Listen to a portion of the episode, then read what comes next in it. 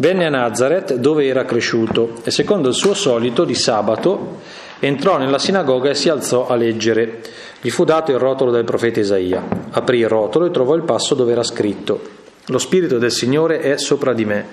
Per questo mi ha consacrato con l'unzione e mi ha mandato a portare ai poveri lieto annuncio, a proclamare ai prigionieri la liberazione e ai ciechi la vista, a rimettere in libertà gli oppressi, a proclamare l'anno di grazia del Signore. Riavvolse il rotolo, lo riconsegnò all'inserviente e sedette.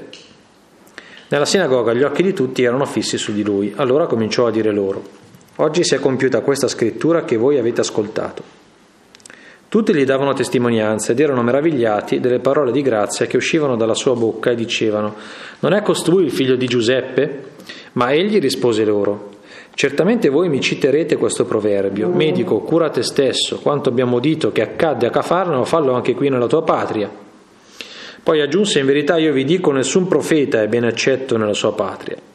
Anzi, in verità io vi dico, c'erano molte vedove in Israele al tempo di Elia, quando il cielo fu chiuso per tre anni e sei mesi e ci fu una grande carestia in tutto il paese, ma a nessuna di esse fu mandato Elia, se non a una vedova a Sarepta di Sidone. C'erano molti lebrosi in Israele al tempo del profeta Eliseo, ma nessuno di loro fu purificato, se non Naaman il Siro. All'udire queste cose tutti nella sinagoga si riempirono di sdegno. Si alzarono e lo cacciarono fuori dalla città e lo condussero fin sul ciglio del monte, sul quale era costruita la loro città per gettarlo giù. Ma egli, passando in mezzo a loro, si mise in cammino. Prima di commentare le singole parti del racconto, facciamo un po' l'inquadramento del brano e il suo contesto. La volta scorsa abbiamo commentato il brano immediatamente precedente a quello che leggiamo oggi, che è separato da, da quello attuale solo da un versetto che poi commenteremo. Ed era il brano delle tentazioni, quello che abbiamo commentato la volta scorsa, che, come vi spiegavo, fa parte di un trittico da, di tre brani che compaiono in tutti e tre i Vangeli sinottici, cioè Matteo, Marco e Luca, compaiono nello stesso ordine, nello stesso modo, anche se poi eh, descritti in maniera leggermente differente eh, tra un Vangelo e l'altro. E sono gli episodi della predicazione del Battista, il battesimo di Gesù al Giordano e le tentazioni di Gesù nel deserto. E spiegavamo la volta scorsa che eh, in Luca questi seguono i Vangeli, i racconti dell'infanzia di Gesù, quelli che conosciamo, l'Annunciazione, la nascita, la visita dei pastori, eh, la, lo sbarrimento di Gesù a Gerusalemme, eccetera. E spiegavamo la volta scorsa che questo trittico di eh, racconti comincia a, a, a tirar fuori e far emergere dei temi che attraversano un po' tutto il racconto evangelico di Luca e che sono temi centrali eh, sono questi, eh, ve li ho riportati lì giusto per fare un po' di memoria e per aiutare chi la volta scorsa non, aveva, non era presente. Sono il ruolo determinante nel, dello spirito nell'esistenza di Gesù. Se vi ricordate, abbiamo fatto notare come la presenza dello spirito al battesimo, l'occasione della rivelazione del nome vero di Gesù, l'amato, è una presenza molto forte, lo spirito che scende sopra Gesù e da lì poi lo accompagna stabilmente L'esperienza delle tentazioni nel deserto è un'esperienza spirituale, dovremmo proprio dire così, cioè una esperienza, commentavamo così, che Gesù vive immerso nello spirito, un'esperienza di pienezza nello spirito. Il testo dice proprio questo, che Gesù è accompagnato dallo Spirito, è immerso nello Spirito, cammina nel deserto nello Spirito e lo Spirito trabocca in lui, questa è proprio l'espressione, pieno di Spirito trabocca. Perciò il luogo delle tentazioni non è il deserto, ma il luogo delle tentazioni è lo spirito, che è abbastanza disorientante come cosa, noi siamo abituati a pensare un po' al contrario, però eh, sta a dire quanto, quanto eh, la presenza dello spirito sia eh, determinante nella vita di Gesù.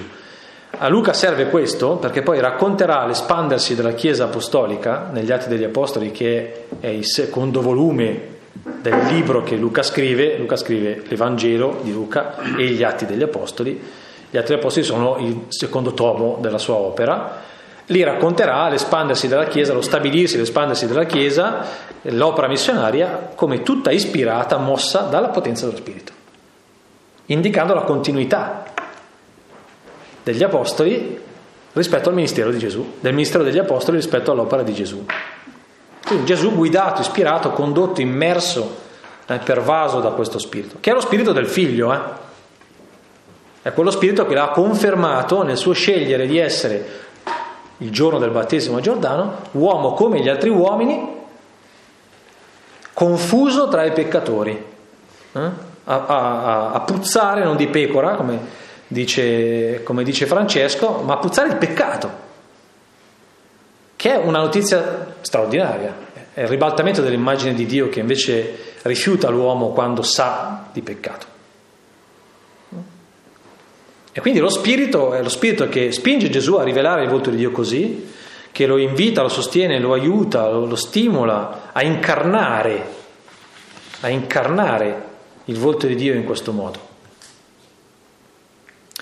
E dunque di conseguenza il tema è anche il tema dell'identità di Gesù. Vi ricordate che le tentazioni sono tentazioni che mettono in questione esattamente questo. No?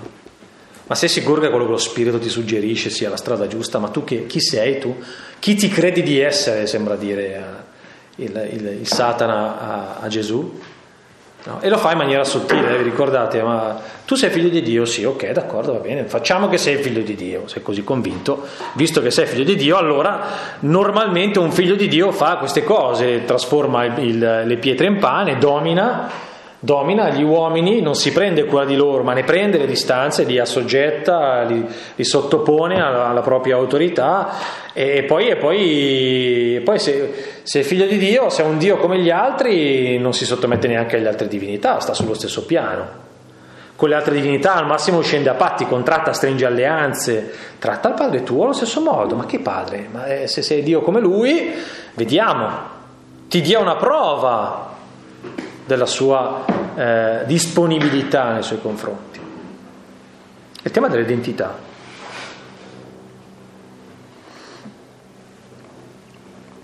Un'identità che Gesù sceglie di dimostrare intraprendendo le relazioni con uno stile particolare, che è quello della fraternità nei confronti degli uomini, che è quello della custodia nei confronti del creato, che è quello dell'obbedienza nei confronti del Padre. Questo era il quadro in cui si inserisce anche questo racconto, perché questo racconto parla di un'identità, l'avete ascoltato? C'è un ritratto in questo racconto. Quello che, che ascoltiamo dalle parole del profeta Isaia è un ritratto, molto preciso anche, dove non sono descritte delle caratteristiche temperamentali, se non in modo indiretto, sono eh, descritte delle azioni, delle opere, e dunque anche dei valori, dei convincimenti, delle ragioni, degli ideali, capite? No? È un ritratto, un'identità, quindi ancora si torna su questo tema. E ancora si torna sul tema della relazione, perché quello che c'è in questione poi tra Gesù e la gente di Nazareth è una relazione. Va in crisi, si spacca quella relazione in un modo un po', un po', particolare però. Quindi vedete che il racconto che abbiamo letto si inserisce molto bene dentro quel contesto, ce lo richiama e noi dobbiamo risentire, riascoltare tutte quelle tematiche dentro il racconto di oggi. Poi però è importante anche ascoltare l'introduzione immediata al brano, che è questo versetto che vi ho riportato, i, i due versetti 14 e 15, che dicono così. Gesù tornò in Galilea nella potenza dello Spirito, guardate ancora, nella potenza dello Spirito. La sua fama si diffuse in tutta la regione. Non si sa che, che fama si parli, eh, non ha ancora fatto niente. Forse di quello che è successo al battesimo, ma non quadra. Eh? È un'anticipazione prolettica di quello che capiterà dopo. Eh, non è un flashback, ma un flash forward. Ti, faccio, ti anticipo quello che succederà fra un po'. Ti faccio già sentire che così com- com- cominci a leggere con la domanda dentro, ma la sua fama vuol dire che ha fatto qualcosa, ma me lo racconterà, devo sapere che cosa ha fatto, vediamo che cosa, no? È un piccolo artificio letterario. Insegnava nelle loro sinagoghe glorificato da tutti. Torna in Galilea La Galilea era il luogo in cui Gesù era già abituato a tornare fin da bambino ogni volta che le circostanze lo portavano lontano. Abbiamo, chi ha letto i Vangeli dell'infanzia arriva qui con nell'orecchio il e tornò, tornarono a Nazareth e stava loro sottomesso dopo il ritrovamento tra i dottori nel Tempio. Quindi Nazareth è il luogo in cui Gesù torna, è casa sua, quindi è il luogo ancora una volta dell'identità. La casa è il luogo dell'identità. Il, la, la nostra nazione, la nostra patria è il luogo delle nostre radici, è quel patrimonio che ci portiamo ovunque andiamo. È quella sorgente che in una maniera o nell'altra dentro di noi scorre per tutta la vita. È il luogo a cui si torna. Ed è uno dei luoghi, d'accordo, quando è stato un luogo, uh, come dire, di, di, una, di, un'esperienza positiva, cioè di una crescita eh, bella, è un luogo a cui più volentieri si torna con la memoria e a cui più spesso e più facilmente si desidera tornare. Ecco, la Galilea è questo, eh? E Gesù torna in Galilea come è sempre tornato in Galilea. Stavolta però è diverso, perché è accaduto qualche cosa. È accaduto qualche cosa che è stata una prova. Vi ricordate la volta scorsa che spiegavo come la prova, eh, nel suo senso proprio, è un passaggio, è un guado. Eh? Vi ricordate eh, la punta che trapassa? l'etimologia della parola, no? La punta che trapassa è un andare oltre, è un superare qualcosa. E, e dunque anche qualche cosa che ha la caratteristica della, del, di una questione di vita o di morte. Eh? Una questione di vita o di morte. Si lascia qualcosa, si entra in qualcosa di nuovo. Queste sono state le tentazioni per Gesù. Infatti è iniziato qualcosa di nuovo. Quindi torna, ma il suo modo di tornare è diverso. Questo è un tempo differente, nuovo. E tutto questo dà al discorso che ascoltiamo il carattere dell'inizio, è un discorso programmatico. Eh? È, bello che, eh, è, bello che, l'Evangelista, poi lo commenteremo, eh, usi questa espressione, eh? e Gesù cominciò a dire, cominciò a dire. Perché non dice e Gesù disse? Usa proprio quell'espressione, perché è un inizio questo, è un vero e proprio inizio. Quindi quello che Gesù fa è un, è un discorso degli inizi, è un discorso programmatico, è una dichiarazione di intenti e quindi davvero una dichiarazione di identità. Quella che Gesù fa è una assunzione di identità.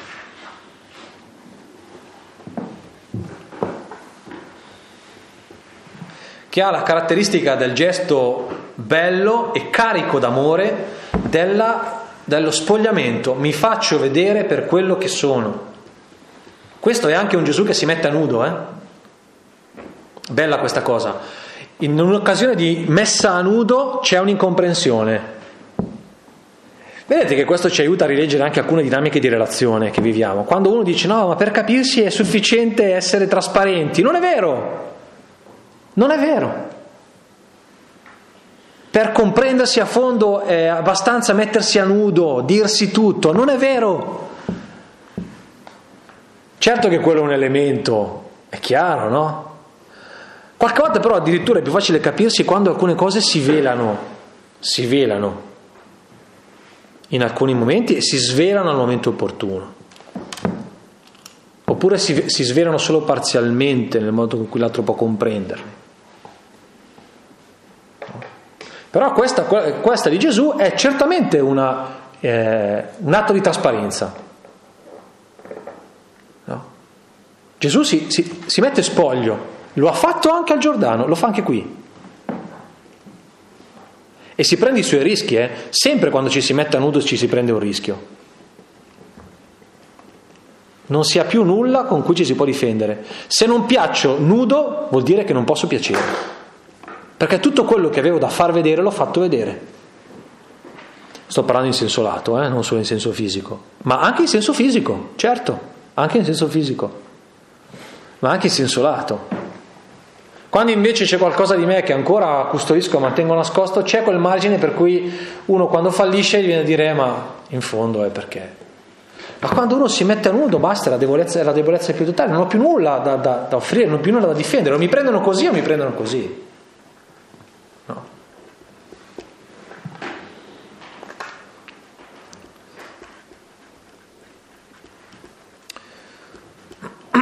Si dice che Gesù insegna. Hm? Insegnava che cosa insegna in questo suo andare in tutta la regione? L'episodio delle tentazioni ci indica subito una possibilità. Eh? Insegna la parola. Gesù insegna la parola. Non lo dice ma lo immaginiamo, ma certamente è così. Quella parola che lui stesso ha sperimentato essere nutrimento al pari del pane. Vi ricordate la riflessione? L'uomo vive di pane e di parola e il pane senza la parola è un pane tossico, avvelenato.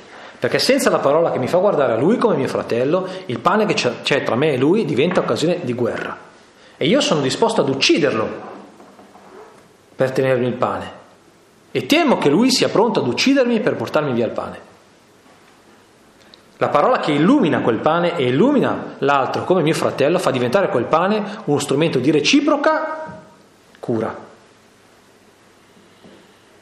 del reciproco darsi vita. Non vi ricordate questa riflessione? Allora Gesù insegna quella parola, che è una parola che consola, che solleva, che guarisce, che sana, che salva. Eh? E Gesù insegna per difendere da colui che usa la parola per fare il male. Perché il malvagio è un fantastico teologo ed è un esegeta sopraffino, per i suoi fini, ovviamente. Usa la parola in modo convincente, deformandone il senso. Gesù che insegna la parola nella sua autenticità è Gesù che libera dal pericolo dell'essere ingannati. Ricordate ancora il tentatore che usa la parola per tentare Gesù. Sta scritto? E Gesù dice sì, ma sta anche scritto che... E dunque va nella sinagoga, è ovvio, quello è il luogo dove la, la legge e i profeti si insegnavano, si spiegavano, si attualizzavano, si commentavano, soprattutto a favore di quelli che non avevano la possibilità autonoma di interpretare, commentare, studiare, eccetera. E in questo suo impegno Gesù viene glorificato. Guardate che il termine è, è, è, potente perché è quello che Luca usa per indicare la lode a Dio. Vuol dire che riconoscevano in questo suo impegno, in questo suo insegnamento, un'azione divina. Gliela riconoscevano. Tu usi parole di grazia, tu, il tuo parlare è divino. Questo è il senso. Vuol dire che gli inizi, gli esordi di Gesù sono iperpromettenti. Qui non ci sono minimamente segnali di una possibile crisi. È il contrario invece. Ci sono tutte le premesse perché le cose vadano nel migliore dei modi. Venne a Nazareth dove era cresciuto e secondo il suo solito di sabato entrò nella sinagoga e si alzò a leggere. Luca fa cominciare il ministero di Gesù dal paesino in cui è cresciuto. Eh.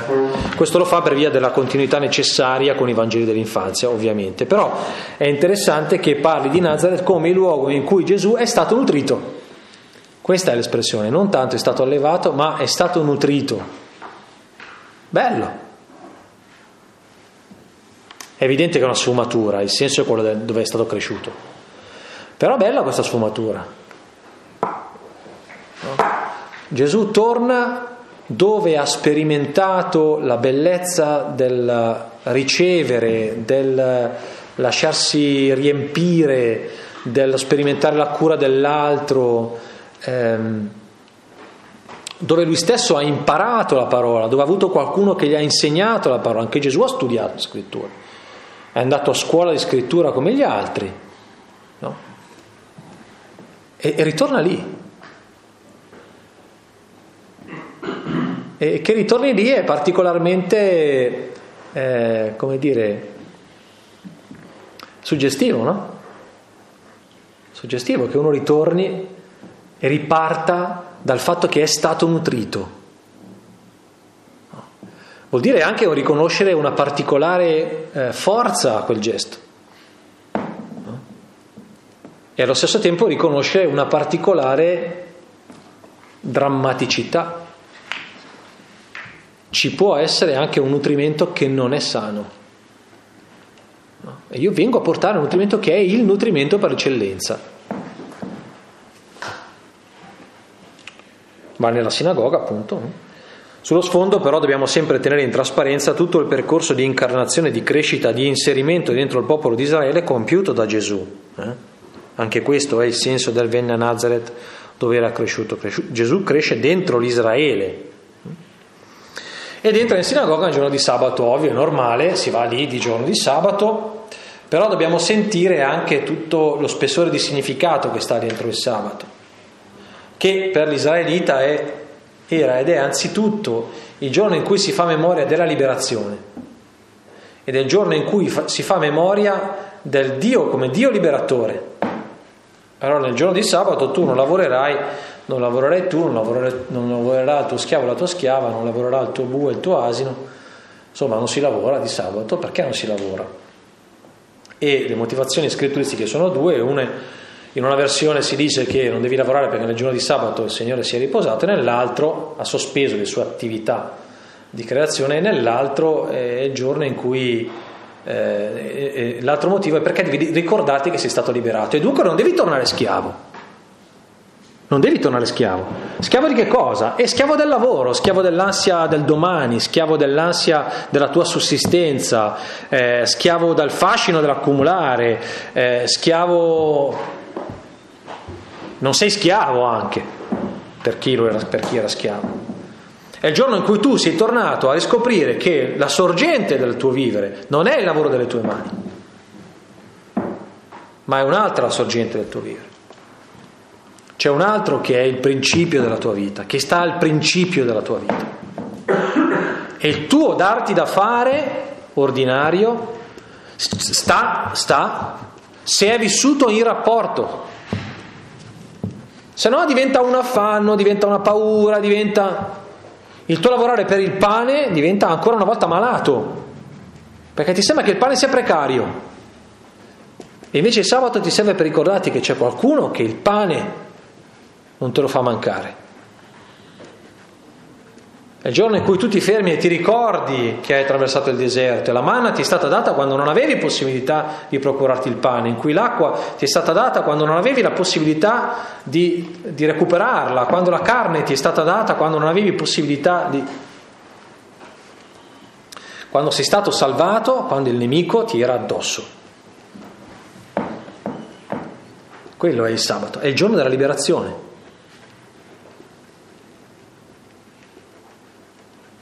Allo stesso tempo è anche il giorno della pienezza. Eh? Il settimo giorno della creazione non è solo il giorno in cui Dio a un certo punto poi si riposa, ma è il giorno in cui dice Genesi, in cui Dio porta a compimento ogni cosa. Porta a compimento. L'ultimo giorno, quello in cui l'uomo è chiamato a sospendere ogni lavoro, è il giorno in cui Dio porta a compimento le cose. Potremmo dire così, eh, è il giorno in cui Dio conduce le cose al loro senso più vero, più pieno. È il giorno in cui ci ricordiamo che il senso vero delle cose e il loro compiersi, il loro raggiungere la loro pienezza, la loro autenticità non è in mano nostra. Anche il senso delle cose che facciamo è in mano a un altro.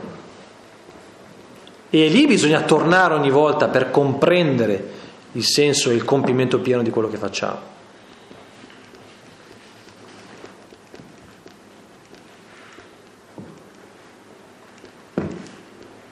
E Gesù si propone come, annunci- come colui che viene ad annunciare un tempo di grazia, quindi un tempo di pienezza.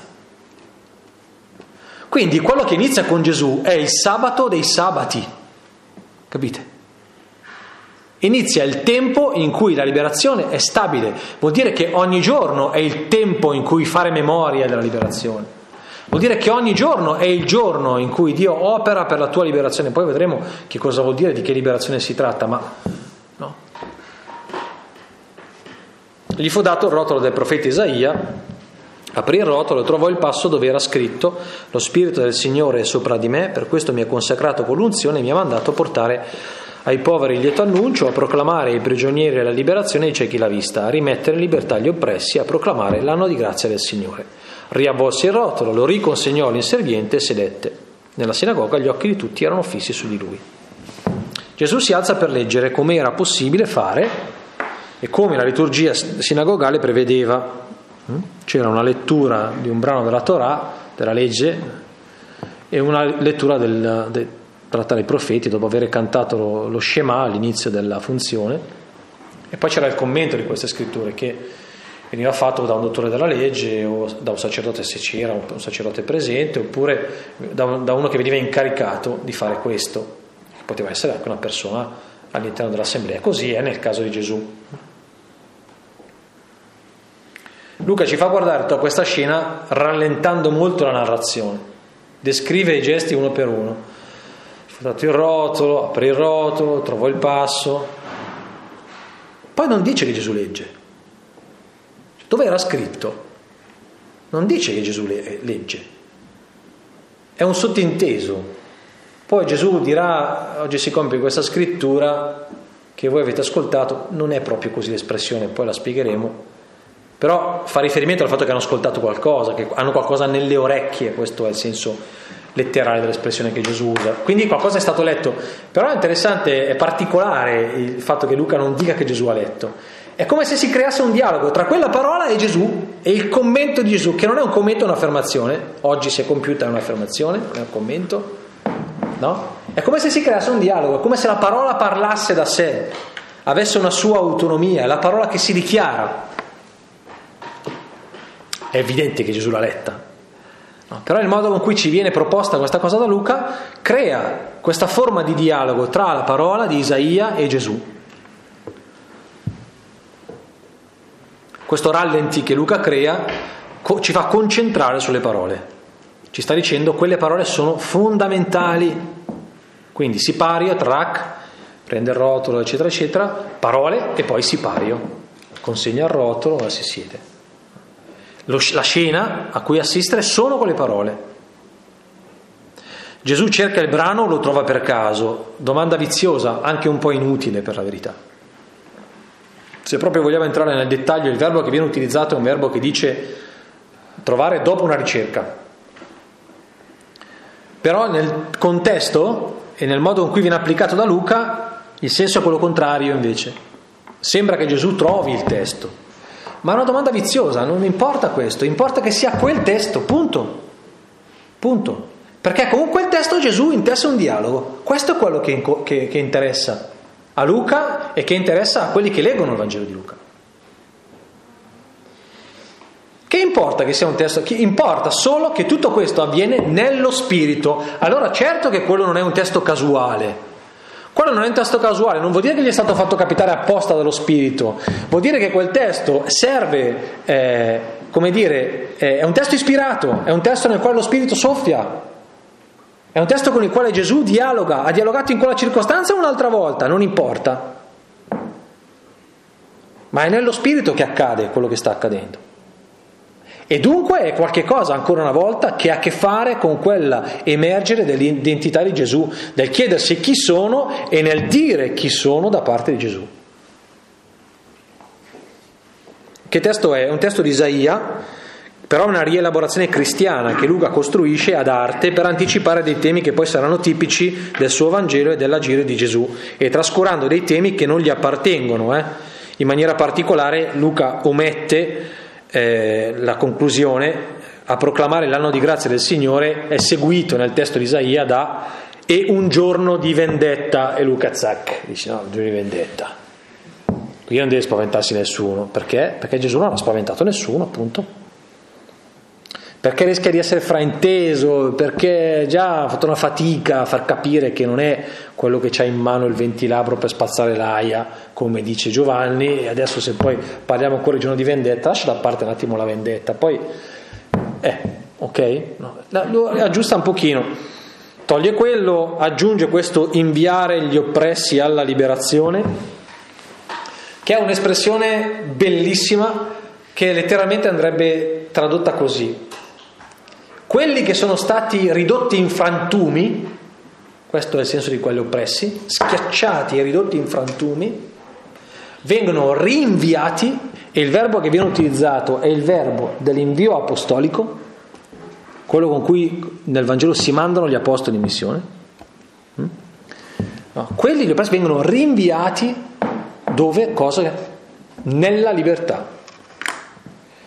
Che andrebbe tradotta così, andrebbe tradotto così, quelli che non sono più nelle condizioni di esercitare la loro libertà, che vuol dire esprimersi, agire, scegliere, essere, entrare in relazione, lavorare, affermarsi, avere un posto nella società, metteteci dentro tutto quello che corrisponde a un andare in frantumi dal punto di vista esistenziale, un depresso, un malato, un infortunato, un abbandonato, un emarginato, eh, un tossicodipendente, che ne so, metteteci qualsiasi cosa che abbia la caratteristica di ridurre in frantumi una persona, tutto questo viene ricomposto, viene ricomposto e viene rimesso nelle condizioni di essere. E questo andare rimesso nelle condizioni di essere, di entrare in relazione, di lavorare, di costruire, di progettare, di sognare, di amare, di fare, eccetera, eccetera, eccetera, no? è annuncio evangelico. In quest'opera di ricostruzione e nel eh, rimettere uno nelle condizioni di c'è il Vangelo che è annunciato e si realizza. È un'espressione bellissima eh, questa che viene utilizzata, che Luca mette apposta.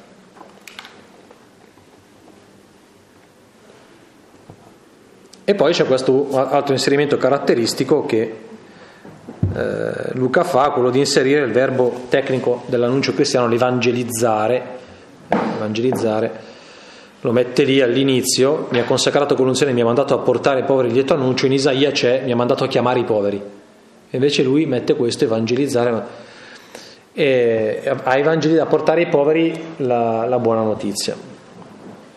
Quindi questo testo viene costruito da Luca in stretta sintonia con ciò che è appena accaduto, il battesimo, l'immersione di Gesù nello Spirito e ciò che accadrà, il ministero di Gesù, e ce ne dà una chiave interpretativa. Qual è la chiave interpretativa? Questo spirito che accompagna Gesù è uno spirito che eh, in, in un certo senso lo consacra come in una vera unzione. Quello che è accaduto, lo spirito che l'accompagna, è davvero un principio che identifica l'agire di Gesù con l'agire del Padre. Potremmo tradurre così. In Gesù vedete l'azione di Dio. Volete vedere come agisce Dio? Guardate le mani di Gesù che si muovono. Lì compare, lì appare. E di che agire si tratta? Anzitutto è un'attività appunto di, buona, di, annuncio, di annuncio di buona notizia rivolta ai poveri. Guardate che anche questo è interessante. Il riscatto avviene anzitutto attraverso una parola che ribalta la situazione, una dichiarazione che i poveri vengono risollevati, che per loro c'è cura, cioè il ribaltamento degli ordini sociali è già il realizzarsi di una novità. E noi siamo chiamati a riscoprire la potenza di questa cosa. Noi abbiamo depotenziato la forza di questo annuncio cristiano, che il dire che un ordine sociale è un ordine che viola l'ordine voluto da Dio, è il realizzarsi già del regno, è il manifestarsi di un principio che lotta perché le cose siano rovesciate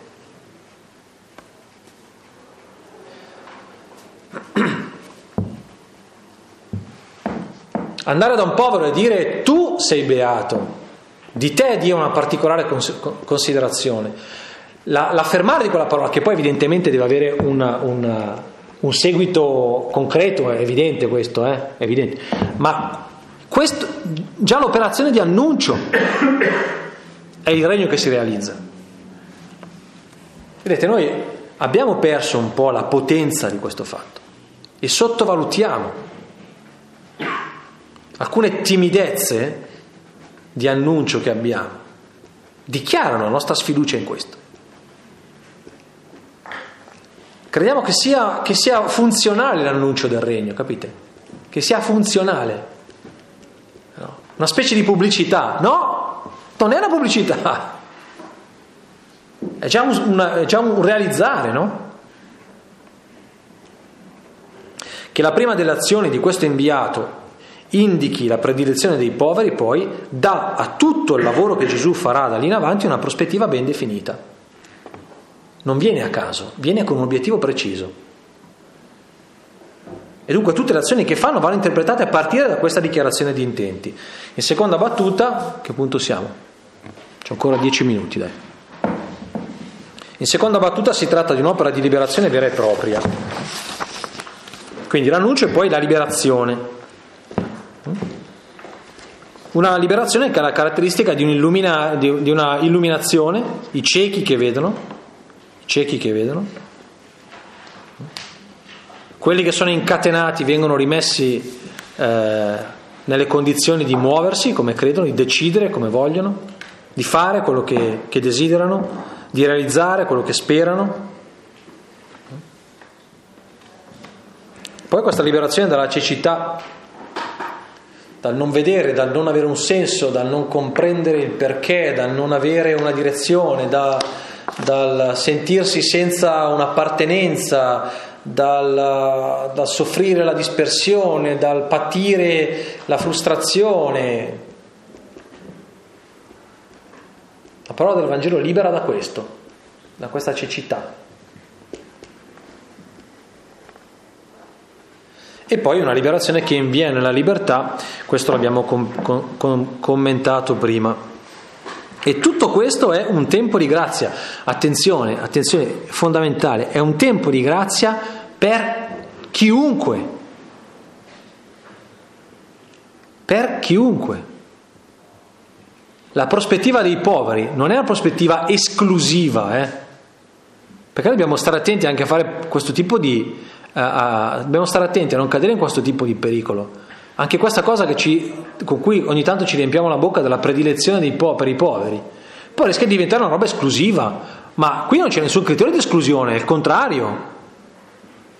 Con l'attenzione ai poveri è un principio di inclusione di chi era escluso. Ma non è che bisogna escludere altri, eh? Il tempo di grazia, il tempo di grazia è per tutti, eh? Per tutti.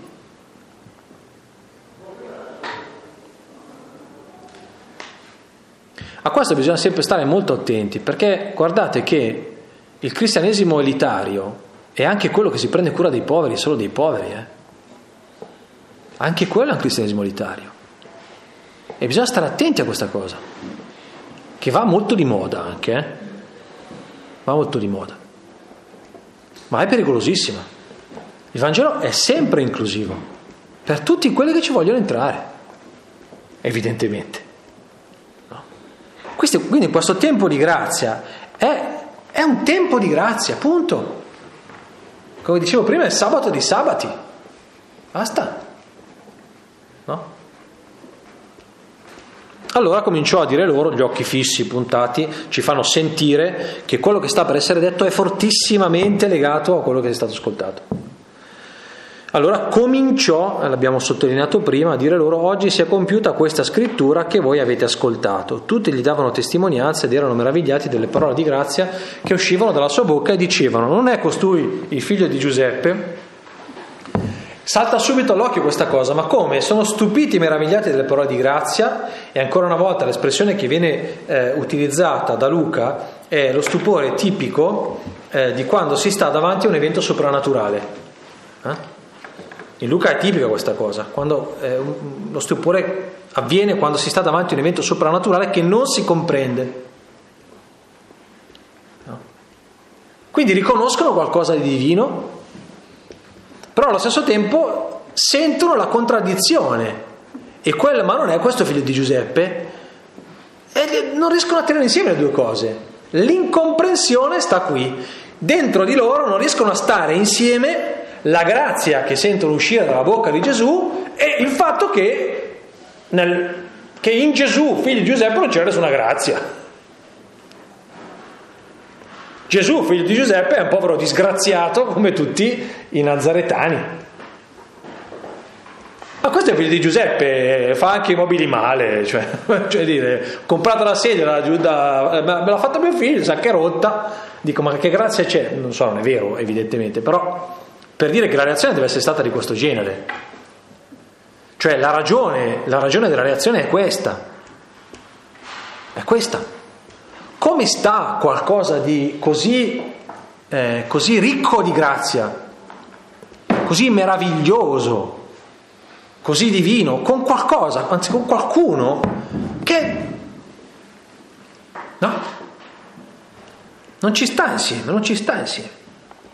Non posso tenere insieme queste due cose, non posso comprenderle etimologicamente, tenerle insieme, prenderle insieme queste due cose, non posso, non, non ci sta. Patiscono questa, questa, questa fatica i, i nazaretani. E l'incomprensione che Gesù patisce è a questo livello. Come entriamo in relazione con uno così? Come ci si relaziona? Con... Chi è costui? L'identità segna la relazione. Con chi non si conosce non si fanno relazioni. Si è diffidenti. La relazione diventa profonda, autentica, significativa quando la conoscenza è. Quando io so chi è l'altro, almeno un po', quando io so chi è l'altro. Ma costui chi è? Non è il figlio di Giuseppe? Perché non sembra più il figlio di Giuseppe, dunque chi è? Viene compromesso l'amore. Che relazione posso instaurare con chi non mi comprende? E quindi di questa incomprensione cosa me ne faccio?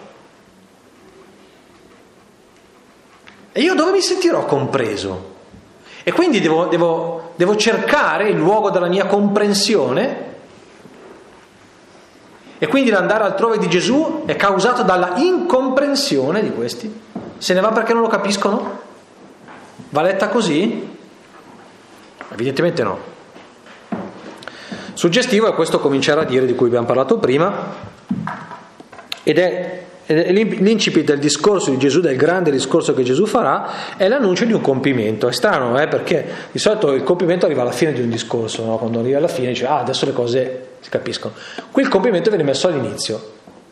Vuol dire che tutto quello che Gesù farà e dirà sarà semplicemente la traduzione di questa cosa, che c'è già, c'è già, c'è lì, è tutta lì, è tutto lì. No? Non è una predica, non è un insegnamento, è una dichiarazione ed una attualizzazione. Quel verso di Isaia è giunto al colmo del suo senso e del suo significato. Ancora una volta, più di così questa, questa parola non può essere compiuta, realizzata, è piena, completa. Dove, dove è piena? È piena qui, ora e in me. Il compiersi di quelle profezie è Gesù stesso, nel suo essere uomo, figlio, fratello, nel suo essere uomo, figlio, fratello, accade quella profezia di Isaia. Come si compie questa scrittura? Qual è, qual è il senso pieno di queste parole? L'umanità di Gesù, riempita dalla divinità di, del figlio, è il compimento di quelle parole. Volete vedere come si compie questa parola? Guardate i gesti di Gesù, ascoltate le sue parole. Sono trasparenza di quel Dio che è un Dio che predica l'anno di grazia, che viene per i poveri, bla bla bla. La cosa da raccogliere con forza però è questa. Gesù si riconosce in quelle parole. Ok? Vuol dire che Gesù si comprende in quella parola.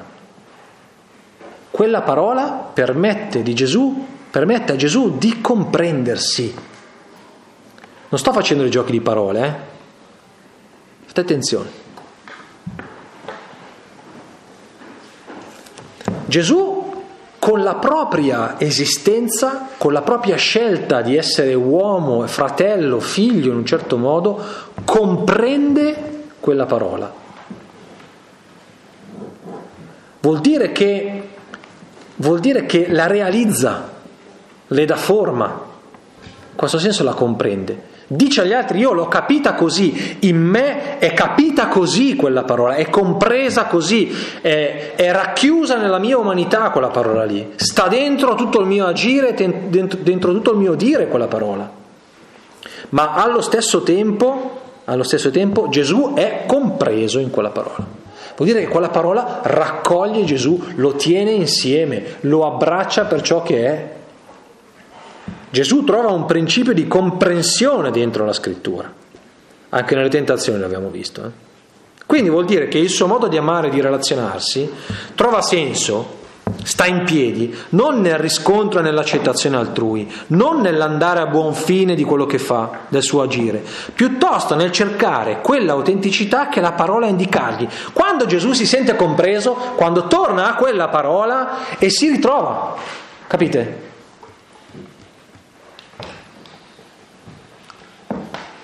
Allora questa incomprensione degli, della gente di Nazareth non è per Gesù una fine.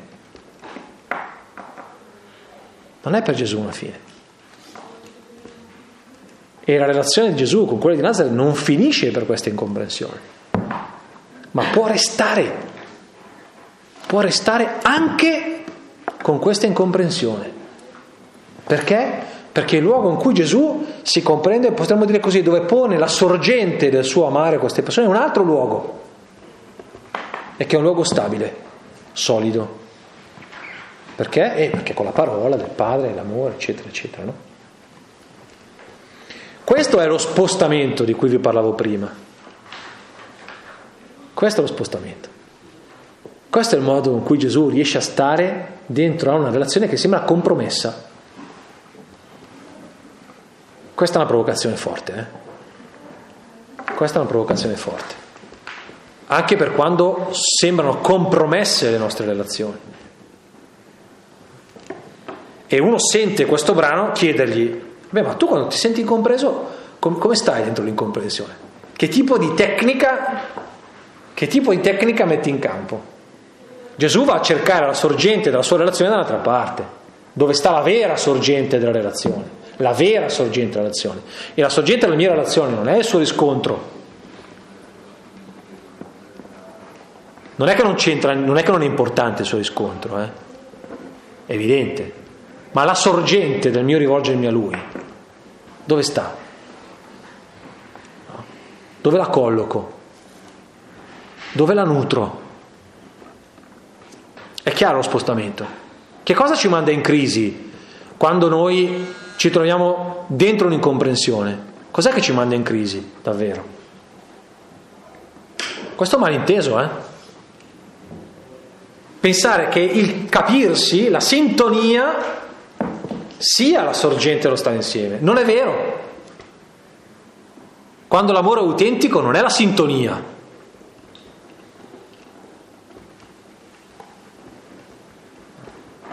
Ma è un altro amore che mi spinge a consegnare la mia vita all'altro, magari andando oltre quella mancanza di sintonia.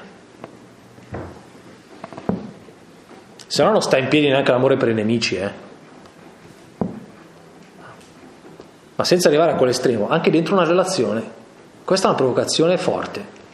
È impegnativo riflettere su questa cosa, eh? è impegnativo, eh? questa è una riflessione impegnativa, eh?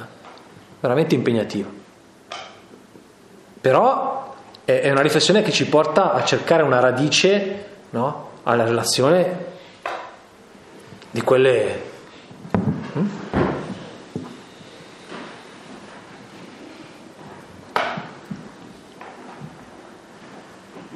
La conclusione dell'episodio è una conclusione drammatica, ci sorvoliamo sulla conclusione, perché in realtà la conclusione è tutta una costruzione che Luca fa per anticipare quello che è l'esito della, della, della vicenda, cioè per, per, farci sentire, metterci in orecchio in anticipo quello che capiterà poi. Eh, perché in realtà il racconto costruisce una situazione che è un po' paradossale. Questi sono stupiti di fronte a Gesù, sentono questa incomprensione, avvertono, ma non c'è ostilità, nel racconto di Luca non si avverte ostilità reale, nella versione di Marco sì, e Gesù dice io non faccio qui nessun miracolo perché, perché voi non credete. Ma qui sembra addirittura che glieli chiedano, voi adesso mi direte fai anche qui quello che hai fatto a Cafarnao, a parte che lui a Cafarnao non ha ancora fatto niente. E quindi qua già ci mette su, ci, ci fa un po' aprire, alzare le antenne e dire ma qui Luca perché parla di qualcosa che non ha ancora fatto? Allora evidentemente sta creando una circostanza, no? Sta creando una situazione. Eh, ma qui sembra che il miracolo glielo chiedano, non c'è ostilità. Sembra che Gesù li provochi addirittura e dica delle cose apposta per innervosirli. Ma perché? No? Però se seguiamo questo tipo di filologico non sta in piedi, invece va letta in termini teologici ed è come una costruzione letteraria. Cioè Luca ci sta facendo vedere già nella, sinagoga, già nella sinagoga di Nazareth quello che capiterà. E che cosa capiterà? Capiterà che quell'incomprensione sarà tale per cui Gesù sarà costretto eh, a subire il rifiuto del suo popolo. Questo ci sta dicendo. Ci sta abituando a vedere un Gesù che cammina e che non si ferma. Ci dà l'impressione che quelli di Nazareth lo vogliono un po' trattenere, no? Fai anche qui i miracoli che hai fatto. No? Ci sta facendo da, cioè, sentire l'impressione che i nazaretani vogliono trattenere Gesù e Gesù dice no, devo andare altrove. Perché? Perché un profeta, un profeta non è gradito nella sua patria, ma deve sempre andare anche altrove, no? Perché Luca costruisce questa atmosfera? Perché Gesù nel Vangelo di Luca camminerà in continuazione, passerà di villaggio in villaggio. Passerà di villaggio in villaggio. E Luca ci deve fare sentire perché Gesù passerà in villaggio, di villaggio in villaggio? Perché è un profeta e un profeta va oltre la sua patria. Perché poi racconterà gli atti degli apostoli come un allargarsi oltre i confini di Israele dell'annuncio di salvezza. Allora deve costruire già nell'incipit, no, nell'inizio del percorso, tutto quello che poi capiterà. Quindi su questo non ci soffermiamo molto, eh, perché non è utile alla riflessione che stiamo facendo sul tema dell'incomprensione. Lì però ho trovato un po' di spiegazione sul testo, se volete ve la leggete. Vi offro dunque tre mini percorsi di riflessione che sono questi, concludiamo. Primo, allora è importante la domanda che cosa significa sentirsi compresi e in quale misura, da chi, come, quanto, perché dovrei sentirmi compreso. Mi colpisce che Gesù si comprende nella parola che Gesù è compreso dallo Spirito, è avvolto dallo Spirito, che lui lì si sente come compreso e perciò non si comporta come un incompreso. Gesù non va via da Nazareth perché è incompreso, va via da Nazareth perché è profeta, va oltre la sua patria, quello che ho spiegato adesso. Non è che va via perché non mi capiscono e fa l'incompreso. E tu quando fai l'incompreso come fai? Sbatti la porta e vai via, perché ci non mi capisci? Questa è una porta sbattuta. Anche dirlo, anche senza andare via, è una porta sbattuta. No. Va bene, poi quando uno ha bisogno di comunicare quello che sente, lo comunica, va bene, eh? No. Però bisogna avere presente che quella è una porta sbattuta. Gesù qui non sbatte una porta. Il suo andare altrove ha un'altra ragione.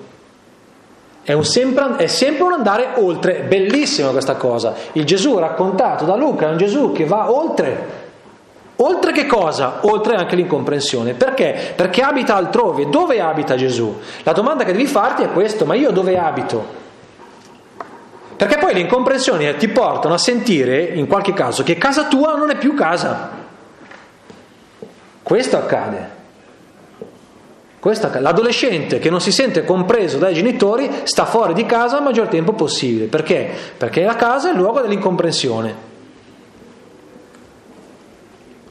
E quando non ci si sente compresi in casa, si va.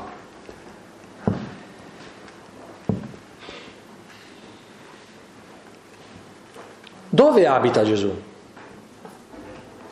Gesù può restare anche dentro l'incomprensione, e sta dentro le incomprensioni, perché il suo Vangelo sarà un Vangelo nel quale Gesù abita le incomprensioni, il rifiuto. Perché? Perché la sua dimora è altrove. Pur abitando in mezzo agli uomini, pur uh, condividendo, pur... Uh, e questo suo andare di villaggio in villaggio non è il, ah mi rimbalzano, allora vado a cercare il luogo dove mi comprendono. No! No! Eh, guarda che importante questa cosa, eh? se no fraintendiamo l'andare di Gesù. Secondo, è anche utile provare a immedesimarsi nella gente di Nazareth, provando a riflettere direttamente sul modo in cui reagiamo alla sensazione di non capire l'amore dell'altro. Quando io ho, la sensazione, ho la sensazione di non comprendere l'altro, non di non essere compreso, ma di non comprendere, come mi rileggo nell'atteggiamento dei nazaretani? Come mi rileggo?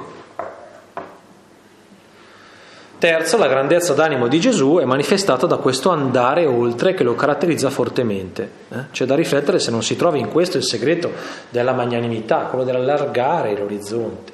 Si rende grande l'animo quando vengono resi grandi gli orizzonti di valore, di senso, di desiderio, eccetera.